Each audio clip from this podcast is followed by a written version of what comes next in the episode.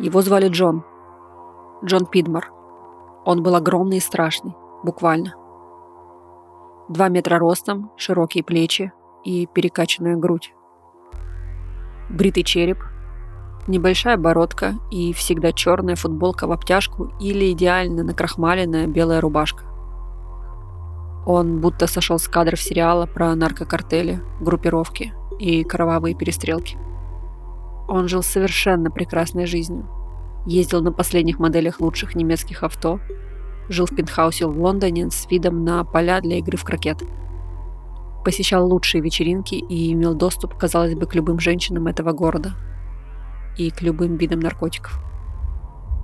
Джон работал вышибалой в ночных клубах, но не простым вышибалой. Он работал на людей, которые контролировали торговлю наркотиками в лучших клубах Лондона. Схема была такая.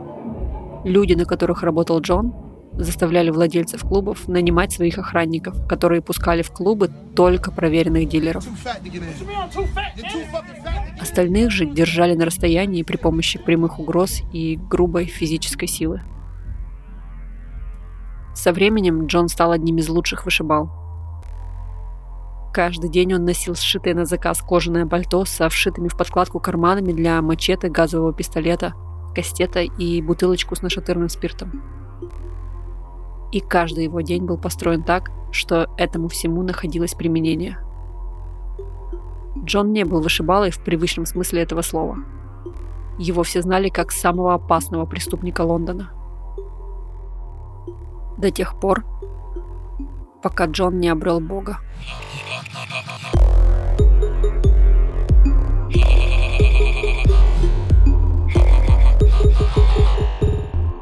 Всем привет! Это подкаст «Хакни мозг». Меня зовут Ольга Килина, я коуч, психолог и автор проекта «Завтрак с Килиной». Уже пять лет я увлекаюсь тем, как работает мозг человека и тоннами читаю тематическую литературу.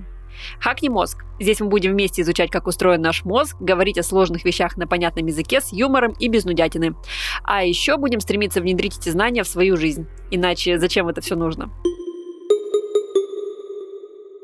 Этот подкаст я делаю вместе со студией Богема и с партнером сезона ВК Музыкой. Второй сезон уже полностью доступен в ВК Музыке. Кстати, теперь слушать подкасты можно без рекламы и ограничений. Выпуск не остановится, даже если вы свернете приложение или заблокируете экран. Подписывайтесь на сообщество подкаста по ссылке в описании. А сегодня мы поговорим с вами о том, кто мы есть на самом деле. Да-да, вот такой вот внезапный поворот. Кто мы? Вы когда-нибудь задумывались? Вернее, даже не так. Кто мы, по мнению нашего мозга? И даже еще не так. Давайте по-другому немножко. Во что наш мозг заставил поверить нас, для того, чтобы мы с чистой совестью и особо не задумываясь, сходу могли ответить на вопрос «Кто мы?».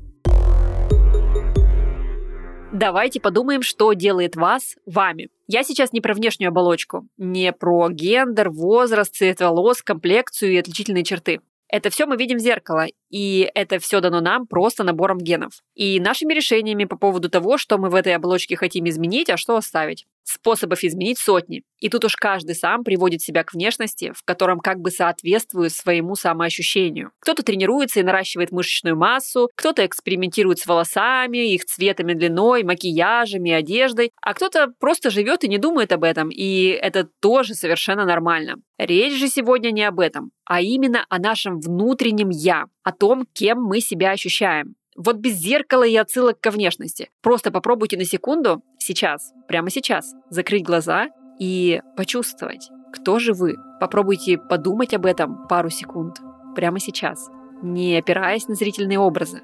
Просто задайте себе вопрос, кто вы? Где-то там, глубоко внутри. Кто вы?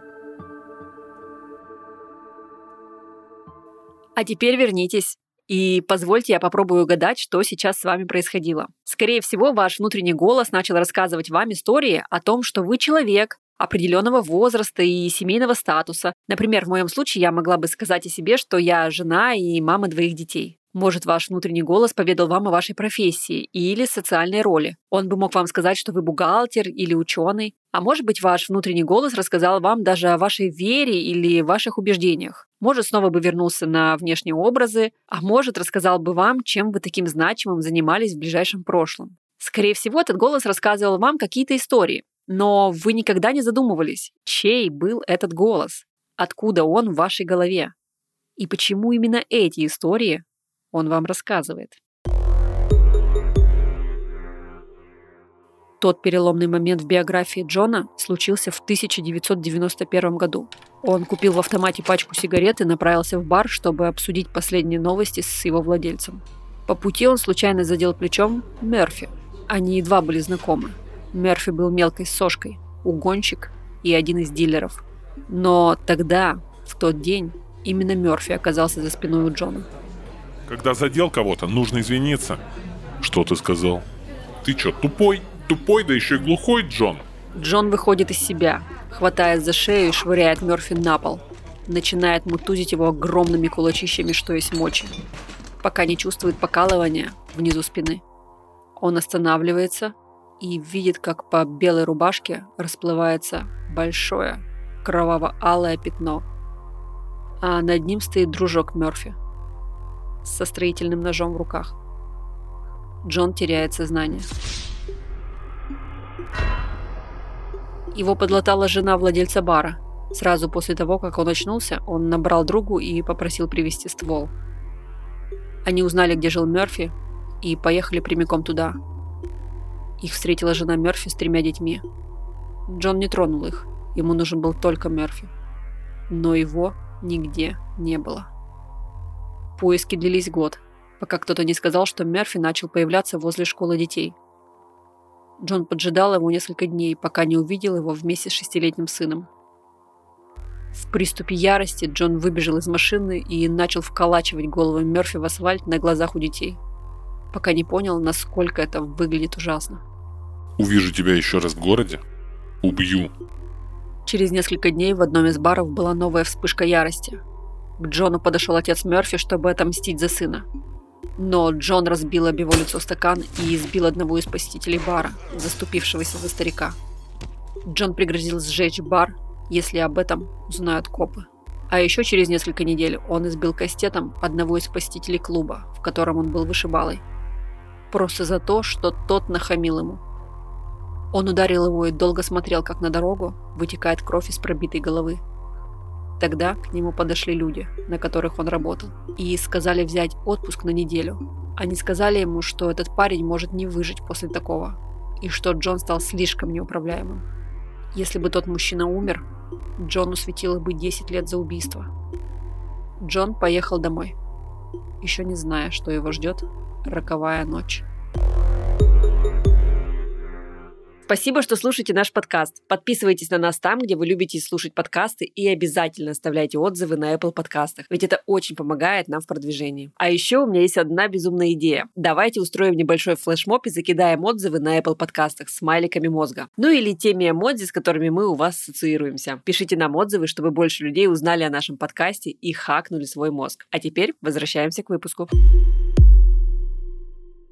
В 1980-е годы группа ученых под руководством Майкла Газанинга, специалиста по когнитивной нейробиологии, открыли удивительную штуку. Оказывается, наш мозг способен объяснить нам вообще все. Он способен взять новый опыт, который вы получаете в моменте, наложить его на уже существующий, как бы накопленный опыт и выдать совершенно стройную историю совершенно по любому вопросу. Понимаете? То есть мы будто бы пытаемся рационализировать, логически делать выводы и строить причинно-следственные связи буквально по любой ерунде, которая прилетает к нам в мозг. Будто ничего не может проскочить через эту систему в отрыве от этих постоянных расшифровок. Они назвали эту концепцию левополушарный интерпретатор или интерпретатор левого полушария головного мозга. Этот интерпретатор все время пытается объяснить нам окружающий мир, сопоставляя и подтягивая факты. И звучит он как внутренний голос у вас в голове, который может дать объяснение практически всему. А если чему-то дать объяснение он не может, он объясняет, почему именно он не может дать это объяснение. Да, я понимаю, звучит непонятно. Но сейчас я попробую все объяснить на примере, который привел сам Газанинге в своей книге «Кто тут главный?». Он рассказал об эксперименте, где испытуемому делали гримом шрам на все лицо показывали грим в зеркало и спрашивали его, повлияет ли шрам на то, как с ним будет общаться собеседник. Собеседник об эксперименте не знал и приходил на деловой разговор с испытуемым. Конечно же, все отвечали, что шрам будет влиять на поведение собеседника, и мы все ответили бы точно так же. Затем гримеры просили смочить шрам, чтобы он не рассохся и выглядел как можно более натурально.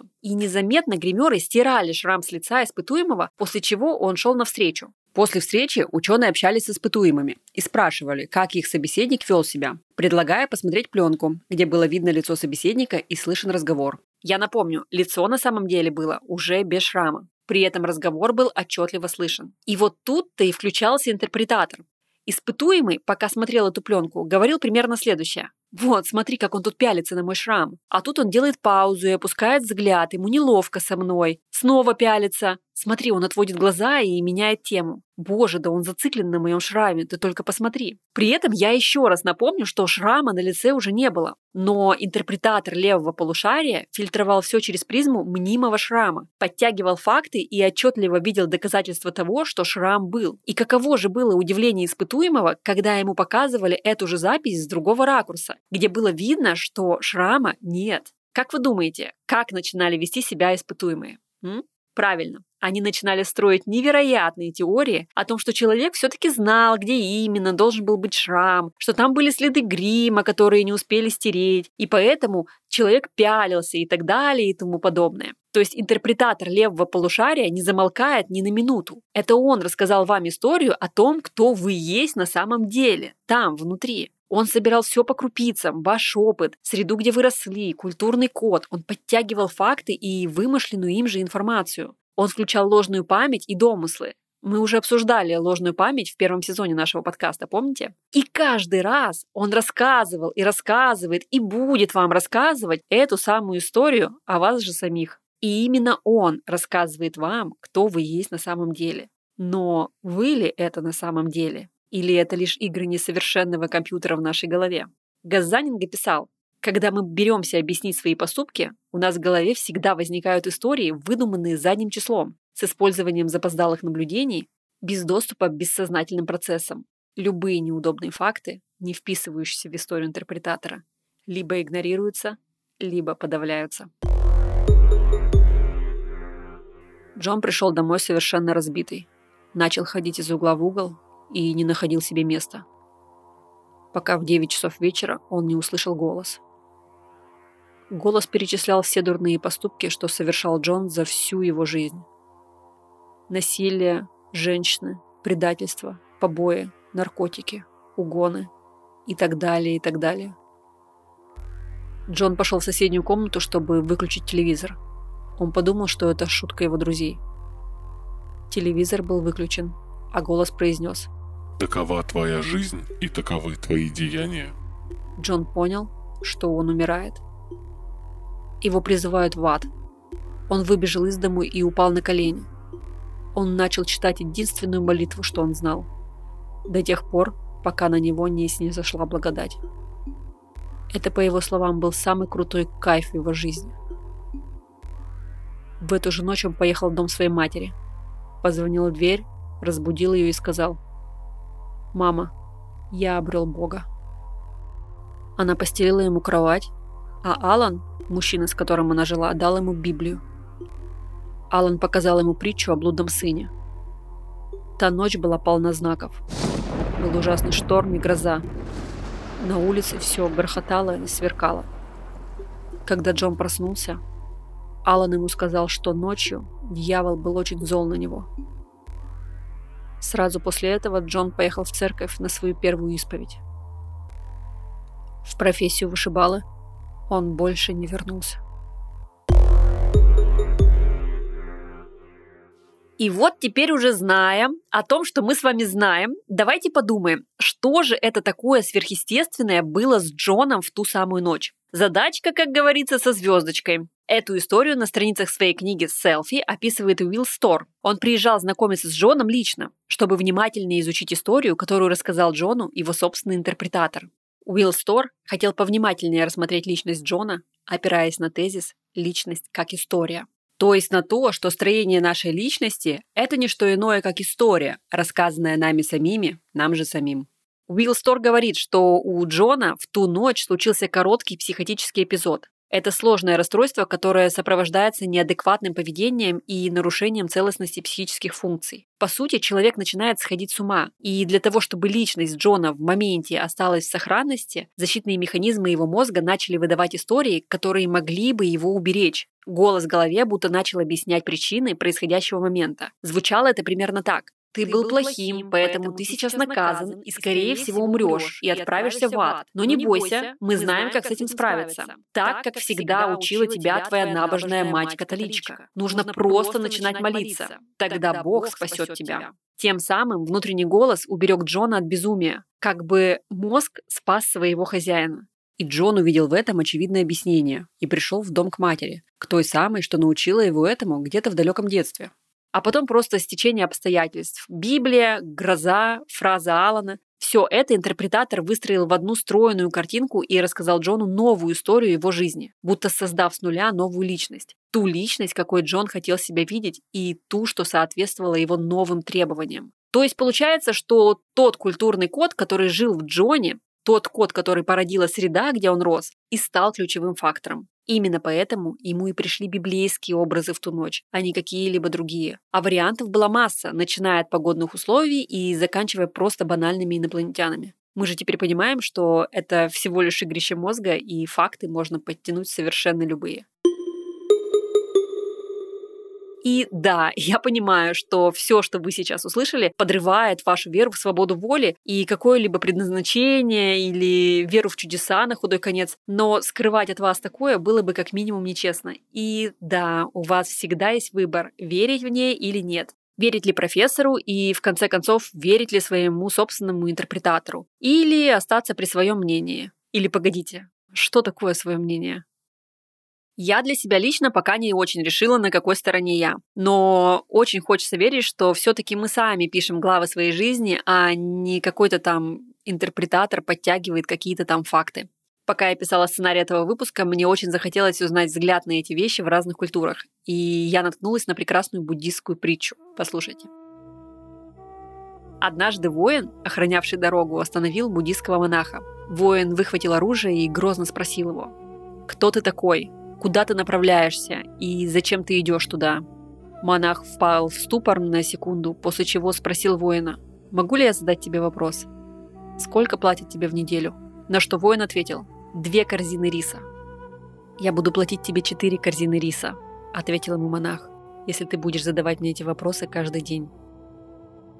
Мне эта притча показалась такой красивой и такой правильной, будто это действительно важные вопросы, о которых стоит задумываться каждый день. И у меня даже промелькнула идея написать их и повесить на свой мудборд над столом. Но потом я вспомнила про чертов интерпретатор левого полушария, вспомнила, что каждый день я буду смотреть на эти вопросы, и он будет рассказывать мне необычайно стройную историю моей жизни, о том, кто я такая, куда я направляюсь и зачем я туда иду. И мне стало даже немного грустно и как-то не по себе. Я подумала, а где же тогда мы? Мы настоящие. Подумайте об этом.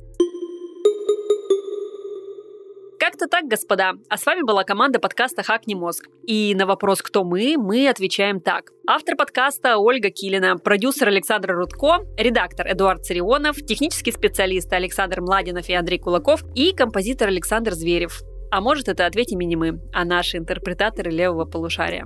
Но это уже совсем другая история.